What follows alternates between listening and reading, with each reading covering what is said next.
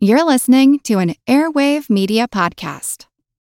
Spring is in full bloom. Are your finances? With the Chime Secured Credit Builder Visa Credit Card, you can build credit with everyday purchases and regular on time payments, all with no annual fees or interest. With Chime's Secure Credit Card, you can start improving your credit scores right away. Get started today at chime.com slash build. That's chime.com slash build. Chime feels like progress. The Chime Credit Builder Visa Credit Card is issued by the Bancorp Bank NA or Stride Bank NA members FDIC. Out of network ATM withdrawal and OTC advance fees may apply. Terms and conditions apply. Go to chime.com slash disclosures for details.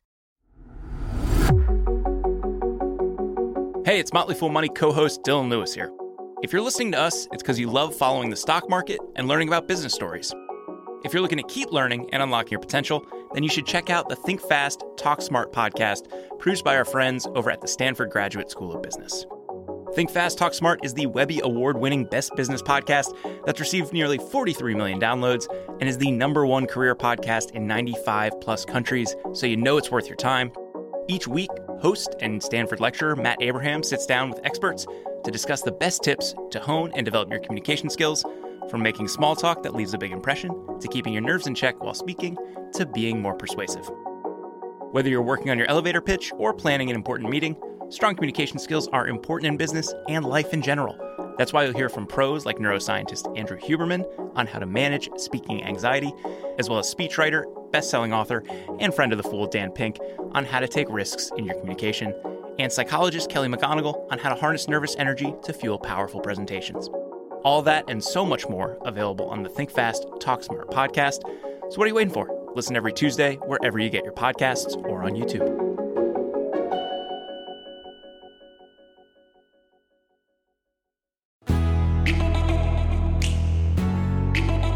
Hi, everyone. I'm Jean Chatzky. Thank you so much for joining me today on Her Money.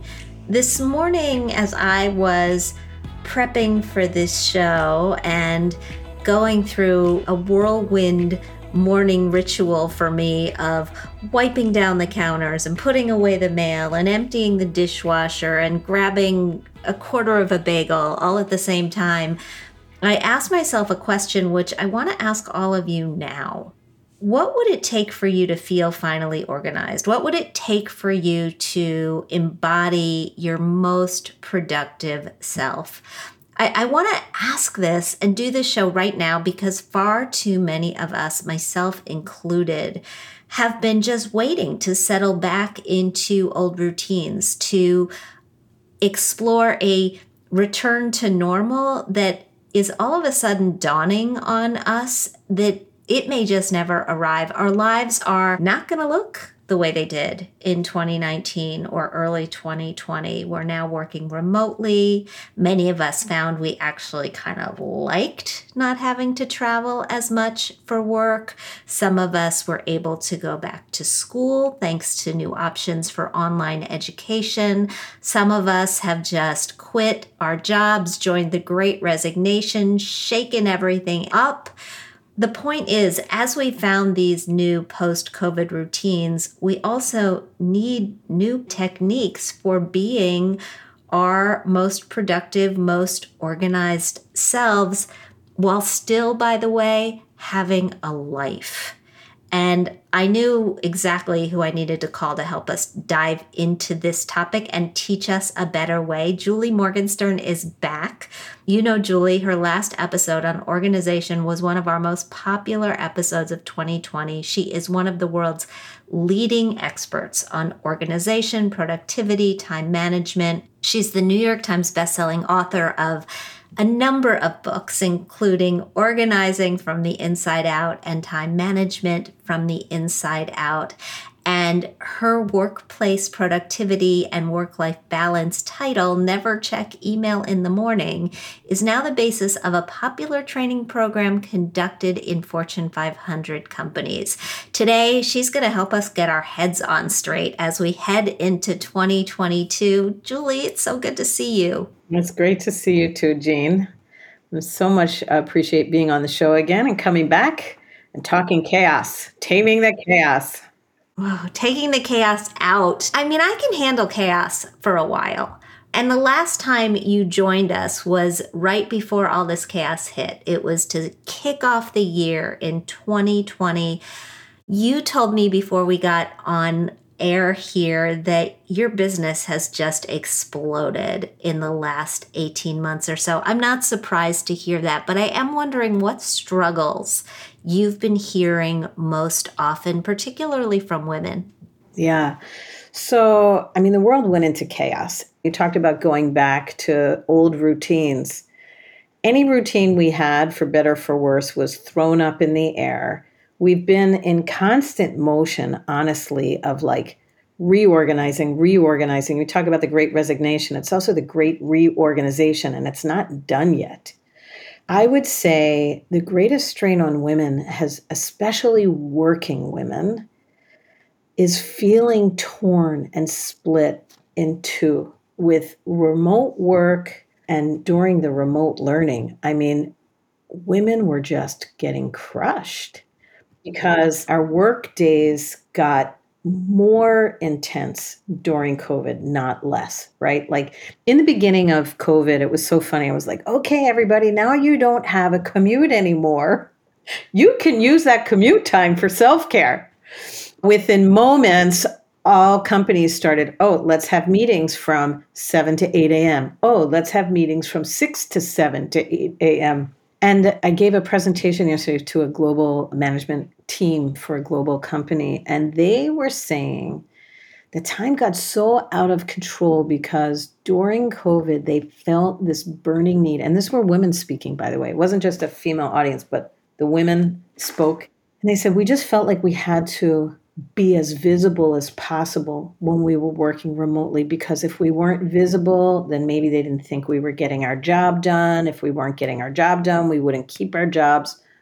So the meeting overload became intense. People have been in meetings from 6 a.m. to midnight.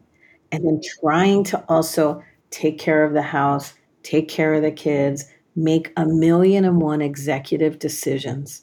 That's where the burnout is coming from people are just tired of making executive decisions. They've been making intense executive decisions for 20 months. Do I go out? Do I not go out? Do we wear masks? Do we get vaccinated? We don't get vaccinated. Do, what about the kids? Do we have Thanksgiving with people, without people? Women are exhausted. They're really, really burnt out.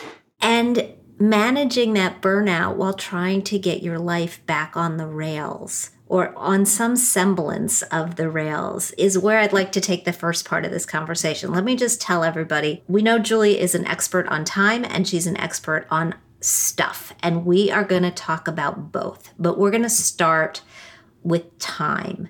What are your best suggestions at this point in the pandemic? when maybe your company has said, all right, we're not going to email you at all hours of the night. We're not going to schedule as many Zoom meetings, but maybe they haven't. What can we do at this point in the pandemic cycle to take back control over our time, whether we're working out of our kitchen or whether we're heading back to the office?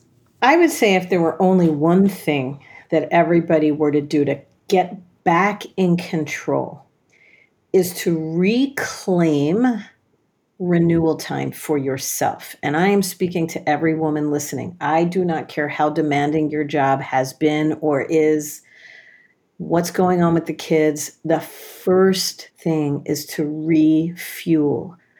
But refueling is not a one and done thing. And I think that's the mistake people have made and why this burnout has been so extended is we thought, oh, like I took Labor Day weekend off or I took a vacation this summer or I did have some downtime. Why am I not restored? And you're not restored, I equivocate it to like a marathon.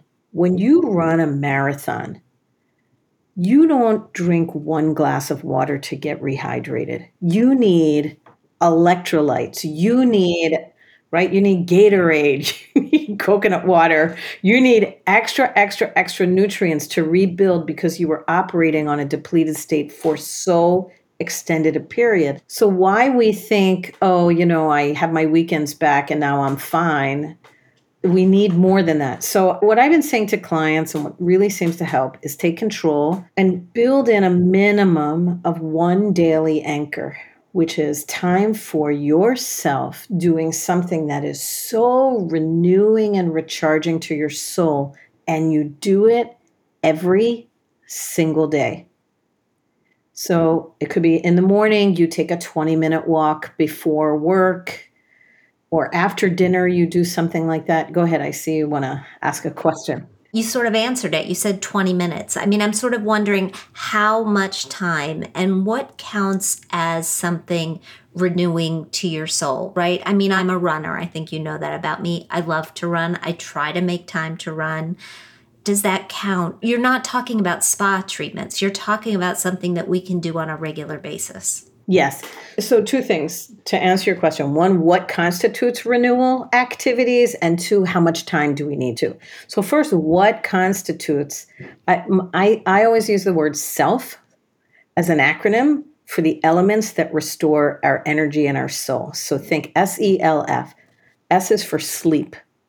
Get your sleep in order. If you are only getting three or four hours of sleep, or nighttime is the only time you take for yourself, and so you're on Instagram and social media and the news, sleep cannot be your only form of self care. Cannot, because then you won't get enough sleep. So restore your sleep or rest during the day. There's E is for like exercise or movement, like running or stretching or yoga or something. L is for love. It's the relationships, right? The relationships in our lives. Not transactional, but like I want to hang out with. I want to just be with my spouse or my friend or my mom or my dog. that's a relationship. And F is for fun, and that's your hobbies or your passions that whenever you do them, you just, it feels like you feel like you. Sleep, exercise, love, fun. Those are the components of self care and we build time in every day for one of those for i mean sleep okay let's put sleep off to the side. We build time in for the others every day one a day two a day. I would say you should have two daily anchors and they should be about 20 minutes not an hour not three hours. We cannot get those big chunks of time consistently but if you have one morning daily anchor which could be some form of exercise or relationship or hobby, something that is just so, even rest. I got to get up at 5 a.m. to do X, and I'm going to take a rest at 11 a.m. for 20 minutes. And that is my me time. And I'm not going to be on my cell phone during that. I'm going to rest. So, a morning anchor and something toward the end of the day, 20 minutes or less. And don't try to make it longer because then you won't be able to do it. But 20 minutes, we can all find 20 minutes because we're stealing 20 minutes left, right, and center when we're on burnout anyway, right? And I think if you just build it in as a regular, I have a client who discovered that like their day goes better when they meditate, but they sometimes get too busy. And I was like, well, how long do you meditate? Well, I meditate for 20 minutes. And I said, if you can't fit in 20 minutes, fit in one minute. Don't skip it. And they were like, oh, that's so true. Even one or two or five minutes of your daily anchor, it's your moment with yourself to fuel up. It doesn't have to be long, it has to be consistent. I think that's so right. Yeah. I mean, I think about this. Sometimes I can't get out for a run, but I can do a 10 minute arm class on the Peloton, right? I can get that in. And if you take the choice out, I think what happens with renewal is we make it like if I have enough time and if no one else needs me for anything and I don't have any deadlines and everybody leaves me alone, then I will take time for myself. And I think the radical change, the sort of accelerate to restoring our depleted souls, is to take that choice away. All you're going to decide is every morning at this time, I do this for myself and every like toward the afternoon or the end of day separate from sleep i do this for myself. Whether i can do it for 20 minutes or 5 minutes i'm going to do it and i'm not going to decide. The decision is there. Whether i feel like it or not whether everybody needs something else from me or not i'm doing it.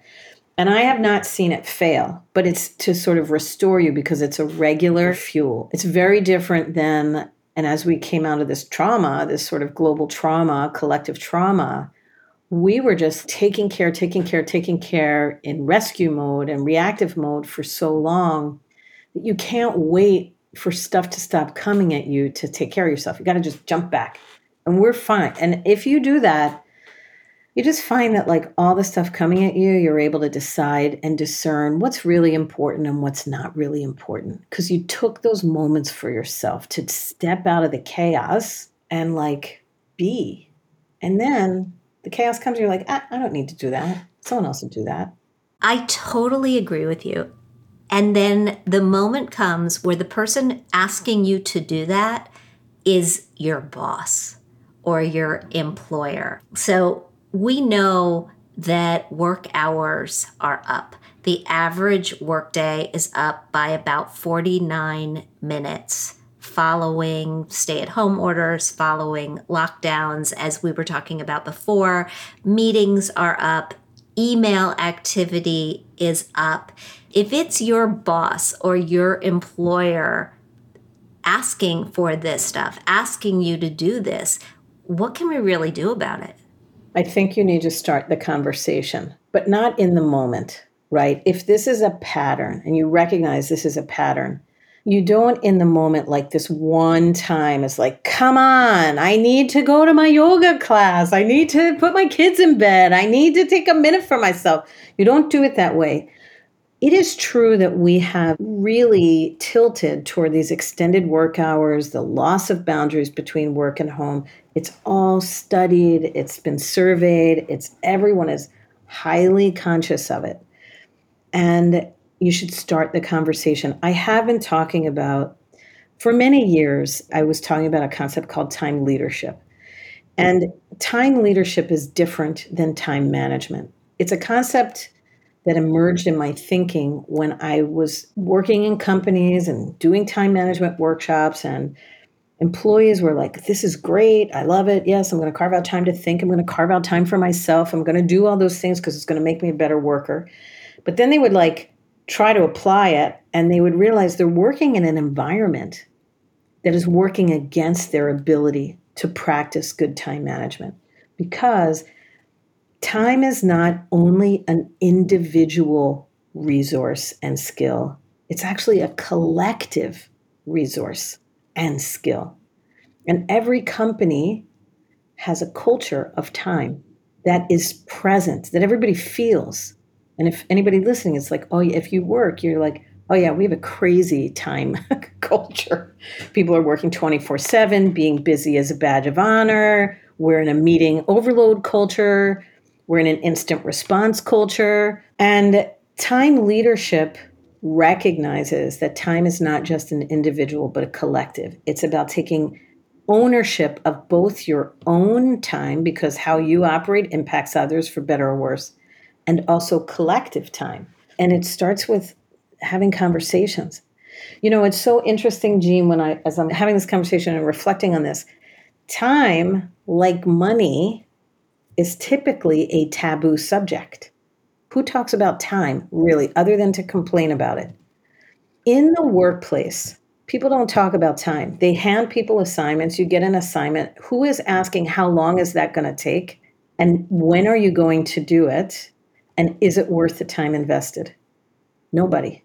That is so interesting because they're both, I mean, when we think about limited resources, right? Money is definitely a limited resource. Time is the more limited resource. And there's shame around not having enough of it.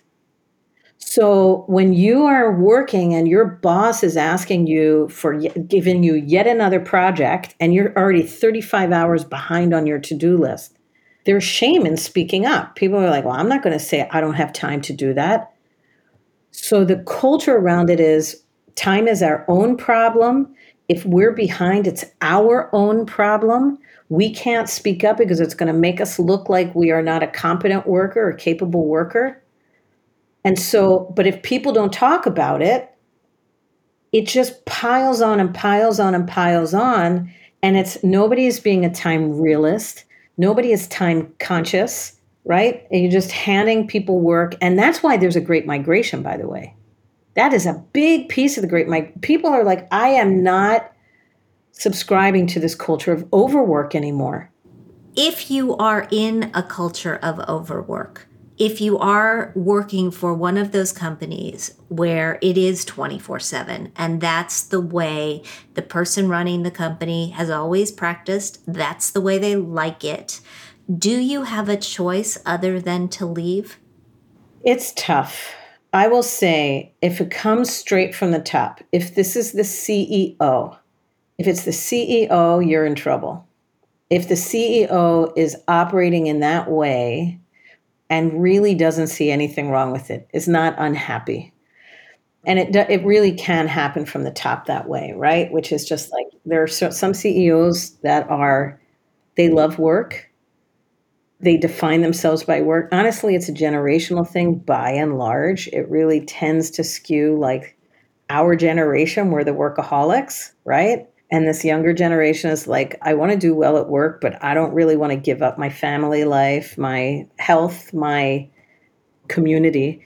So if it's really the CEO and there's no time consciousness at all, then yeah, you're probably not in a great place.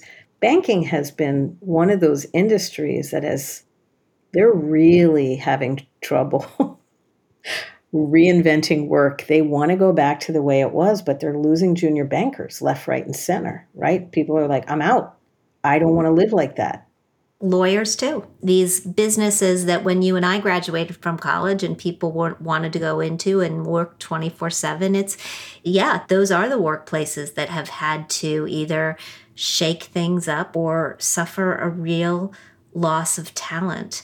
I want to talk a little bit about the return to the office that is happening, that some companies are trying to make happen. There's this disconnect between what management and employees want there. 80% of CEOs say they want people in an office, just 10% of employees want to come back full time. That's a recent survey.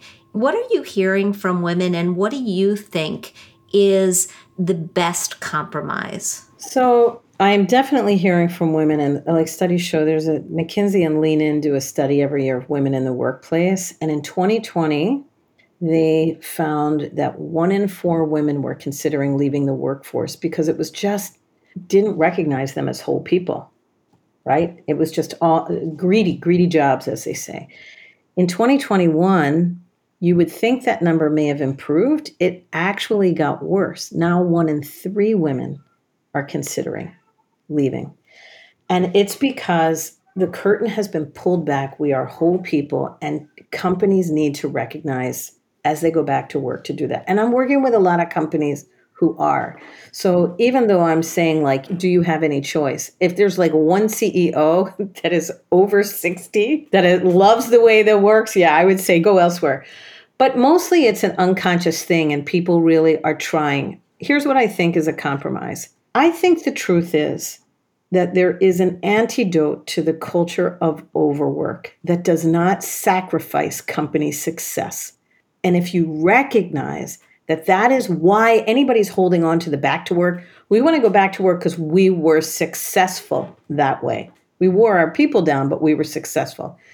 You need to kind of conceptualize how do we restructure our work lives combat the overwork without sacrificing company success. So we still have to achieve company goals, et cetera. So my thinking evolved through this pandemic. And I think every leader in every company and every worker can talk to their boss about this and start the conversation. The antidote is to recognize that every single worker, you and everyone you work with, plus your boss, plus everybody, needs five kinds of time in order to actually thrive at work as well as as a human, right? To bring out peak performance. And what are those five types of times? Everybody listen. Everybody needs time to think, right? Uninterrupted, not in a meeting, like solve problems, innovate, create, come up with the next strategy. Everybody needs time to think. Everybody needs time to meet, not all day. They need some meetings, right? Not no meetings but not all day, all meetings. Think, meet, respond.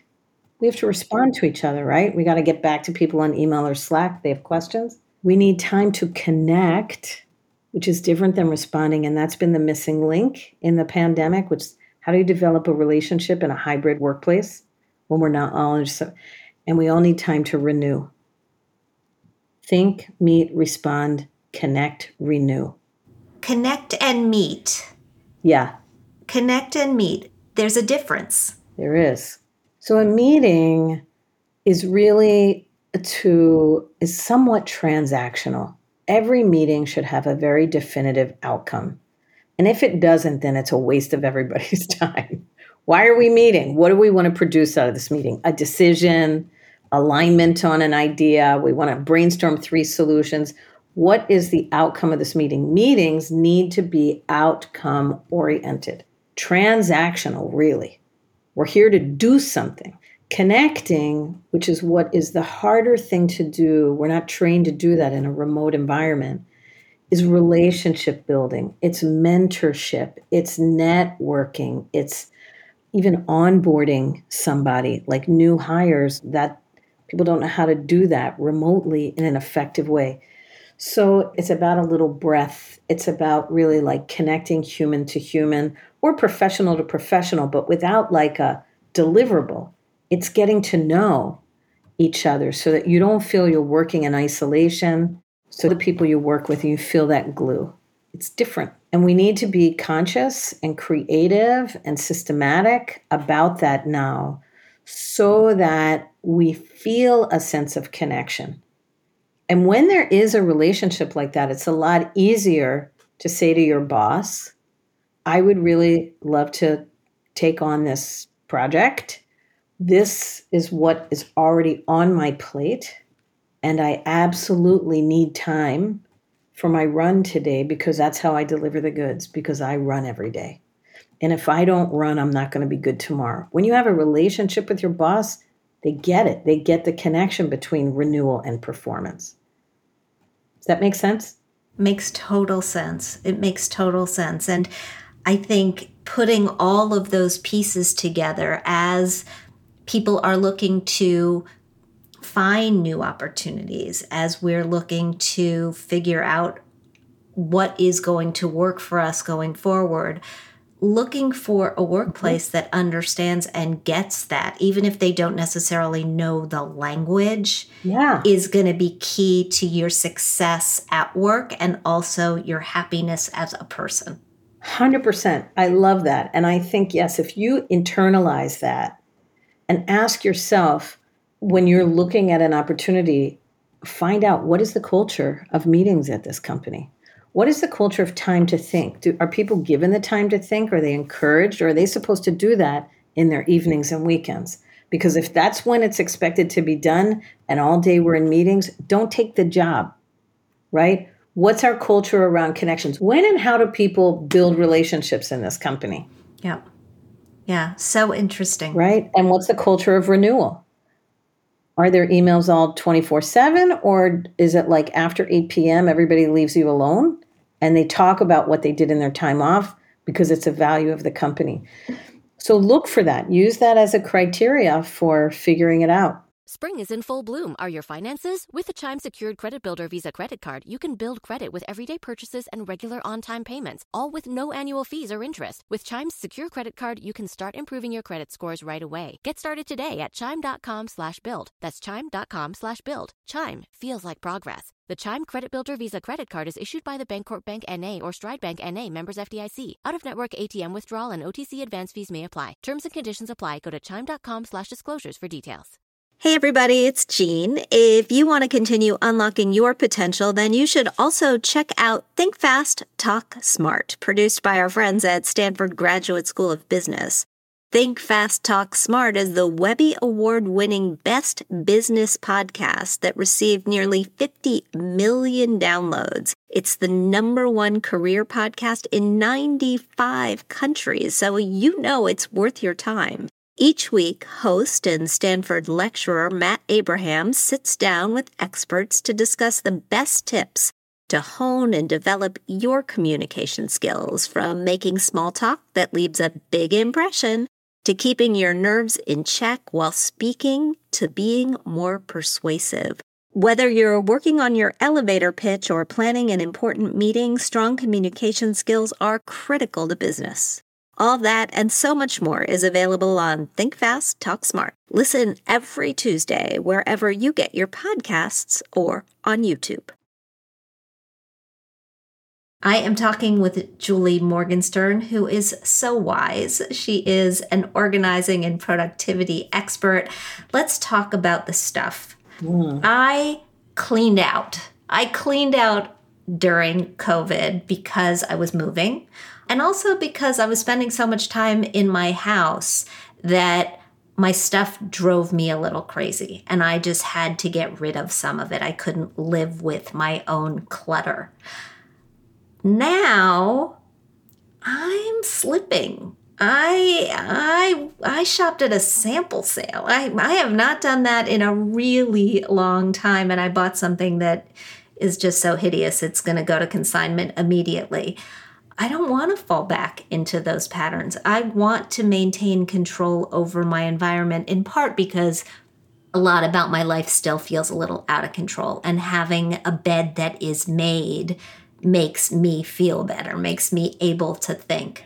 How do we maintain as we go back, as we head to the next stage of life, how do we maintain control over the belongings? Great question. Love your sharing your journey. And I think it's a very common one. So I think one of the reasons why you feel like you're slipping, and many people do, is that as we are going back or going forward and sort of re emerging from the cocoon, we want new stuff. People were wearing the same clothes for like 18 months, maybe just their tops, right? People were like, I have 10 tops that I have in rotation and these stretch pants, and that is it. So I think that there is a bit of an acquisition thing going on again, which is like we're trying to sort of create a new space for ourselves, a new look. We want fresh clothes. We're going out again. We're starting to spend money again, right? And we've missed that. And it's, but I don't think it's just spending for spending's sake. I think it's like putting on a new outfit. It's like back to school. Like you want your back to school wardrobe. So I think understand where it's coming from. I think there's some degree of that that is fine, but then we have to like bring up traditional principles, which is if I'm going to buy something new, where is it going to live in my house? Where's the space for it? And what am I going to take out to make room for this? Right? That's one. And the second thing is, I think to just tackle one area at a time always helps you regain control. So if your pantry has gotten out of control, just like take Saturday, a couple of hours, and get that back under control. One section at a time. Don't worry about don't worry about doing everything. I think that's where people it's all or nothing thinking and then entropy reigns because you never have enough time to do it all. All you to do is one category at a time. Your pantry, your sock drawer, your shirts, your t-shirts. I feel kind of, and this is turning into a bit of a therapy session, that my COVID clothes are very much like my pregnancy clothes. I just don't want to wear them anymore. I have had it with those particular tops and jeans and leggings. Is it okay to just decide? I mean, assuming you don't need to have them around anymore, can I just get rid of them? Absolutely, you should. Right? It is like letting go of that. It got you through a period, but why? If there's an association with it, like, I'm done. That was a phase it was a moment. These clothes connect me to that moment, but I'm moving out of that moment. Release the stuff that represents that. I mean, clutter, it's not junk. Clutter, which is the stuff that's stagnant. You have it, but you're not using it anymore, right? That's clutter. It just seems like it's not being used, but it's hard to let go of. Why? It's not junk. Anything that's stagnant represents an attachment to something you're struggling to release it represents something. For you, it represents the damn lockdown, and you're like done with that. Bye. Let it go. Release it. You don't need to keep those clothes unless you need to keep those clothes, right? Well, that's the thing, right? I mean, clutter impacts us mentally. It impacts our emotional health. It impacts our career health. How do we establish the right relationship with our clutter? I think our spaces have undergone a big transformation. They were forced to be something different than they were intended originally, right? We're working from home and living at home and schooling at home and all of that stuff. I think it all needs a shakedown. I think it all needs like open the windows, clear the cobwebs, and reclaim your space for this moment in time. And if there's any part of your home that doesn't feel like it's nourishing you now, reorganize it, declutter it. Don't question it. You've got to reclaim. It's a fresh start moment. And when you do that with your space, as you said it, there's so much of a mental, like you feel in control. When we feel in control, we feel confident and we feel calm and we can be present. When we feel out of control, it's very hard to be present because whatever you're doing, you're thinking about those piles, that mess. I have to do that. You can't be present in your life. So it is not a waste of time to tackle your space. It's the greatest gift you can give yourself. It's soothing for the soul. Last question, and this is a question that I ask all the time, but I ask it about money. I don't ask it about time or about stuff. If after listening to this conversation, and personally, I found it really, really helpful, but if after listening to this conversation you're still feeling a little lost, how do you know if you need a professional to help you? And if you need a professional, where do you get one? Yeah, I think you know you need help, external help. You need a professional. If after listening to this conversation, during the conversation, you felt inspired, but then you went and you just can't move on it, you can't take action. You want to, you crave it, but you don't know where to start. I think that feeling of not knowing where to start or feeling like it is just too big for you to get through and complete. That is where a professional can help you because a professional can say, here's where to start. They can underwhelm you rather than overwhelm you. They can map out the steps. They're a bit of a thought partner as you have to make decisions. And it's better to get out of the mud than to sit in the mud and keep spinning your wheels, right? You just you need sometimes the tow truck. That's what a professional organizer or a time management coach can do for you. And if you're looking for a professional organizer for stuff or a time management coach, there's the National Association of Productivity. It's called NAPO, N-A-P-O dot net. You can go there and wherever you are in the country or the world, you can get referrals of people in your area. And it's the greatest gift you can give yourself. No shame in getting support and getting out of the mud. Julie Morgenstern, you're amazing. Thank you so much for being with us again. Where can our listeners find more about you? Yeah, and I totally invite come connect with me. I have a website juliemorgenstern.com so you can come there. If you want to be in touch, you can fill out the contact us and come meet me on LinkedIn or Instagram. Just Julie Morgenstern on LinkedIn, Julie Morgenstern on Instagram, and follow me and message me, and I will respond. You also have a great free newsletter. I subscribe to it. I find it really helpful, and I hope that our listeners will subscribe as well. Thank you, Jean. Sure, and we'll be right back with Catherine and your mailbag.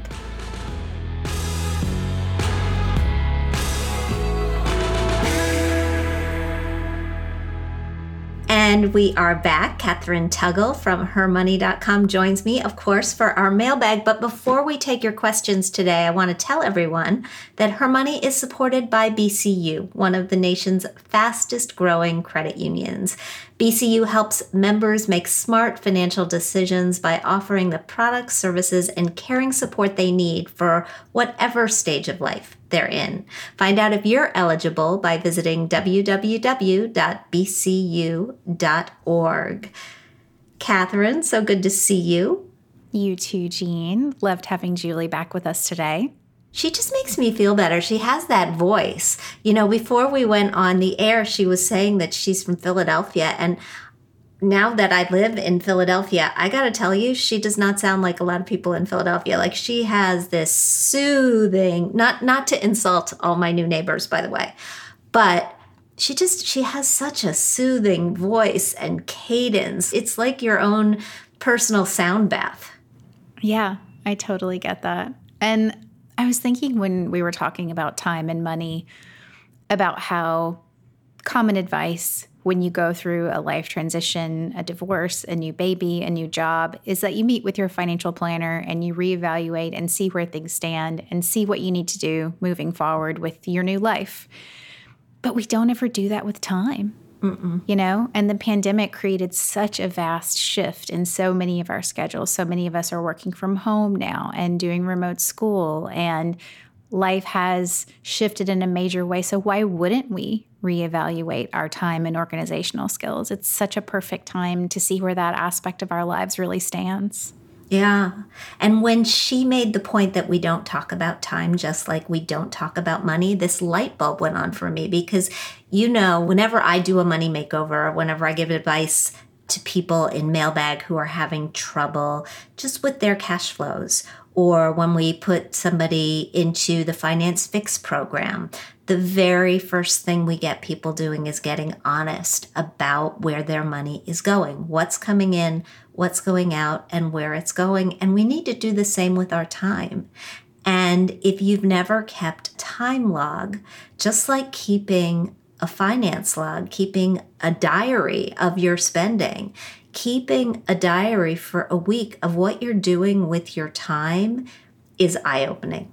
Absolutely. I've been put through that experience with some of my jobs just to try to figure out where my time is going. And I've asked employees to do the same to figure out where their time is going. But you should do it just for your own benefit because it's really, really helpful. Absolutely. On that note, I saw a TikTok video this week that was a productivity hack that I kind of loved, but I haven't tried it yet. And it said that every time you have a distracting thought during the workday, whether that's, oh, I need to check and see if that coat has gone on sale, or oh, I need to look up the ingredients for tonight's dinner recipe and see if I'm missing anything, rather than going and doing it, as we've all gotten used to with that immediate gratification of the internet, you actually write it down in a notebook and you say, like, check on coat or check on dinner. And you basically develop like a little checklist that you can then go back and refer to at the end of your workday. So you're not actually missing out on anything, but you are also not putting yourself in a position where you are halting your productivity every 30 minutes because of the latest idea that just flew into your head. And I'm going to give that a shot later this week. I wonder when you give it a shot and you'll have to report back if some of those things that end up on your list are just fleeting thoughts that you decide that you don't really need to do. I mean, check on ingredients for dinner. Yeah, I get that. And make sure you've got everything in the house. But do I really want that coat that's on sale? Or am I just thinking about it because I got an email that made me think about it? Is there a there there? Or is it just something like, oh, I'm going to go down this rabbit hole and then try to come back? It's so true. It's just like one of your money rules to think about the purchase that you want to make for 24 hours. Exactly. Exactly. Well, this was fun. Let's answer some questions from our mailbag. Yes. Well, for starters, we have some good news from a listener this week. She wanted to remain anonymous. She says, Dear Jean and Catherine, thank you so much for your career advice and for regularly reminding your listeners that white women make 82 cents for every dollar white men make. I've read your emails for years, and I finally became a podcast listener during the pandemic. The episode a few months ago, where you talked about the PowerPoint presentation a Her Money team member made to ask for a raise, was so helpful. My private equity backed company merged with a large competitor earlier this month, and I thought having salary brackets at the new company would help me as a white female engineer. I interviewed for two positions in the large company and received a promotion to supervise direct reports for the first time in my 11 year career. However, my current salary is at the top of the salary bracket for the position due to most people in this position not having a college degree. I used your advice that women should always counter job offers, but they couldn't move at all due to the salary bracket. Our private equity backer recently acquired another company in town, and after two interviews, I received an offer from them for 8% more than my current salary. I also countered that offer, reminding them that this is a riskier company and they are still working on revising the benefits and defining equity amounts. I was able to negotiate a 21% raise. I am so excited to start my new position this winter with a raise, my same potential bonus, equity at my current and future companies, and a shorter commute. Thank you so, so much for all you do for your listeners and keep up the great work. I'm looking forward to hearing what y'all have in store for us next Wednesday morning. That is just such a great story and a great letter. Thank you for sharing your news with us. It makes Catherine and me feel really, really good to know that the advice is paying off. But I also just want to pat you on the back because you didn't give up. You got stuck at a certain point because of those salary brackets. And I understand salary brackets. A lot of big companies have them. They have a structure and they need to adhere to the structure for pay parity as much as anything else. But you didn't let it stop you. You continued to look for other opportunities. And you found one quite literally in your own backyard by going with another company that had the same funding from that private equity backer. So they knew you, they knew they could trust you. And my guess is the interview process went more smoothly because of that. So you were really smart. You were really smart, but you were also really resilient and tenacious. And I wish you all the luck in the world at this new job. Yeah, absolutely. Let us know how it goes, and we hope you love it. Our first question today comes from Valerie. She writes Hi, Jean and Catherine. I'm a new listener to the podcast, and you have been wonderful companions for me as I listen on my walks in Central Park each week in NYC. I'm learning a lot from your amazing guests and smart questions. Thank you. Background I'm 53, my husband is 50. We're both entrepreneurs with nice earning potential, but none of the big company benefits. We pay for all of our own health insurance, no pensions, no retirement matching, etc. We have two children, 15 and 17. Assets include an emergency fund of $100,000, brokerage account of 1 million, retirement account of 750,000, and 529s are fully funded for college. Debt includes car loan on a 2020 car, 25,000 at 3.62% interest, mortgage on our New York apartment, 400,000 at 2.75%, mortgage on a second home outside the city, 425,000 at 2.75%. My question is on investing versus paying down our debt. We live within our means and do not carry credit card debt, most months we have an extra roughly 2000 that we can put toward our debt or put into our brokerage account. Would it be better to pay down our loans each month or to invest that money in the market? Our financial advisor suggested a 5% rule. If servicing the debt is less than 5%, then keep the debt and invest the money in the market. What do you think? So I think you've got a good financial advisor. That's what I think. I also think you've set yourself up incredibly well for your next phase of life. In general, we don't pay off low interest rate debts when we know that we could invest the money and do better. And that's basically what your financial advisor is saying. The only caveat I have is that you're right about my age. I'm actually a little older than you are. I'm 57, just turned. You're in your early 50s. And I really, really like the idea of no mortgage going into retirement.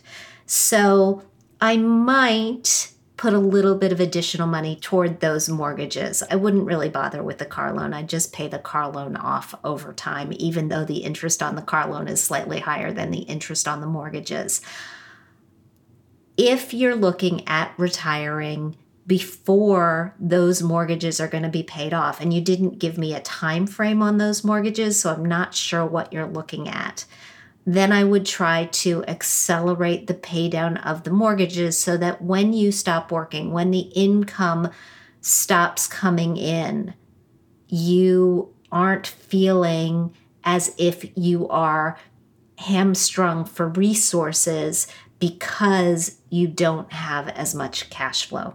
Other than that, if you've set yourself up so that the mortgages will be gone by the time you retire, I'm okay with doing as your financial advisor suggested and just going ahead and adding that additional $2,000 a month to the brokerage firm. But looking at your portfolio, whichever way you go, you're going to be just fine. Thanks, Jean. I always love these where to put our money questions. I feel like I learned so much from these just listening, even if their assets far outweigh what my assets are or their questions are not my questions. I always learn. And I always think about these questions in, you know, what would I do if I was in this situation? And I know I bring my own emotional baggage to this scenario. I've gone back and forth with other financial experts over the years about the have a mortgage, don't have a mortgage kind of a question. For me, not having a mortgage in retirement just feels safer. It just feels more secure. And even if I'm compromising a little bit on return, that's okay if it helps me sleep at night. Absolutely. And as we just learned on episode 287, How to Retire Happy with Wes Moss, retirees who do not have a mortgage are much happier than those who are still paying one down. See, there you go. And I didn't even have a survey. Our last question today comes to us from Andrea. She writes Aloha, Jean. I'm 51 years old and live in Kailua, Hawaii. I'm moving to a new job and I'm setting up my Roth 401k with my new employer.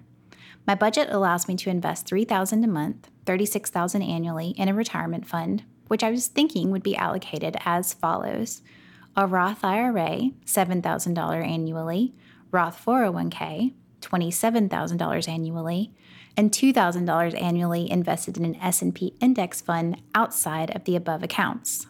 My question is, should I allocate these funds in a target date retirement index fund with a set it and forget it approach to diversification and auto rebalance?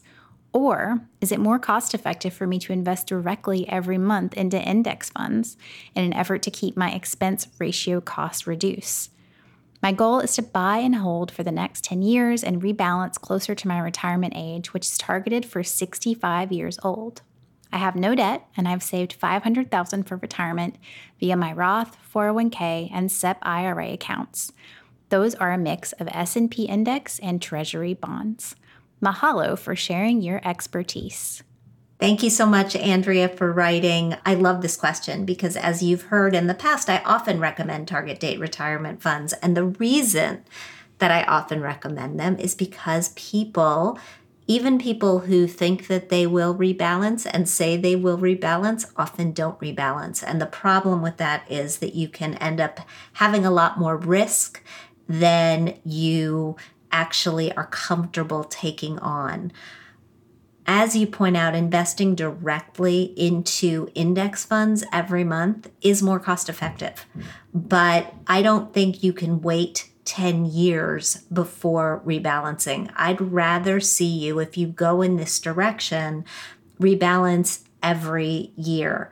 And the reason is look at the markets right now. Look at what's happened in the markets over the last year. If you're somebody who put money into, say, a 60 40 portfolio, 60% stocks, 40% bonds, a year ago and you haven't rebalanced, your mix is way out of whack. You've got so much more in stocks than you had at the beginning of making your investment.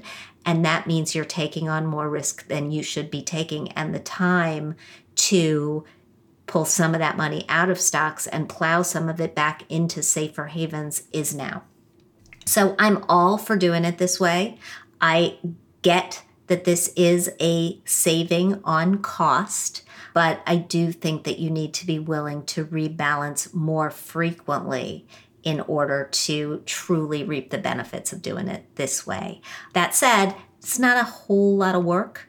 It's just going in and fixing your mix. Once a year, do it on your birthday, twice a year if you feel like, and that should really do the trick. I think we need a whole rebalancing show that walks us through what that looks like depending on your age and assets. Absolutely. A whole building a portfolio show. What does it look like to build a portfolio? Let's tee that up. I think that would be terrific. And I think exploring the differences between index funds, ETFs, target date funds, which is right for certain people. And while we're at it, Catherine, let's put I bonds on the list. I bonds, because of the recent change in their pricing are now returning 7.2% guaranteed for the next 30 years. That's a bond investment. Jason Zweig, who you know I am a huge fan of. He writes the Intelligent Investor column for the Wall Street Journal, actually wrote that people who do not buy I bonds should have their heads examined. And so I think this is something that we really should dig in and explore. In fact, why don't we just call Jason and see if he'd like to come on and talk about all of these different investments sometime in the next couple of weeks? I am on it. Thank you so much, Jean. Thanks, Catherine. And in today's Thrive Your 2021 holiday budget, Holiday spending has long been a critical part of many of our budgets. As we prepare for a season of entertaining and gift giving, our spending can get out of hand quickly. With COVID, things are still in a state of flux, which means it can be tough to know how and when to spend our money in a way that makes the most sense and gets the best value. At hermoney.com this week, we've got a rundown on how to make your 2021 holiday season as joyous, affordable, and stress free as possible. First, get your holiday shopping list together sooner rather than later. There are widespread delays with overseas shipments and staffing shortages at big box stores, and that means it's just taking longer to get products out. Because of this, some families are opting to give experiences instead of stuff. Talk to your friends and family and see what they'd most like to receive this year before you order the traditional sweater or mittens that might not arrive on time. And if you do end up mailing gifts, resist the temptation to wrap them yourself. Have them shipped directly to the recipients. That'll save you time and money on shipping so you're not paying for it or waiting for it twice. Next, be wary of advertised sales this year. Don't assume every advertised sale item is actually a good deal. Because of supply chain issues, deals as deep as 50% off may be harder to come by, and average discounts may be around 10 or 20%, depending on the item. But there's a good chance prices may drop after the holiday buying frenzy. So if you can wait until January or even until spring, do it. Lastly, always compare prices. Yes, Amazon may have some good deals, but we sometimes mistakenly assume they have the best prices, and it's just not always true. Price comparison tools like Invisible Hand, Nextag, or PriceBlink can automatically search the internet for lower prices and let you know if there's a cheaper option available elsewhere so that you'll never overpay. Thank you so much for joining me today on Her Money. Thanks to Julie Morgenstern for joining us to share all of her wisdom. I know we're eager to get back to a place where we can count on having a routine that lasts for more than a few weeks. I hope that you found her insight as helpful as I did. If you like what you hear, please subscribe to our show at Apple Podcasts. Leave us a review. We love hearing what you think. We'd like to thank our sponsors, Fidelity and BCU. We produce this podcast out of CDM Sound Studios. Our music is provided by Video Helper, and our show comes to you through Megaphone. Thanks for joining us, and we'll talk soon.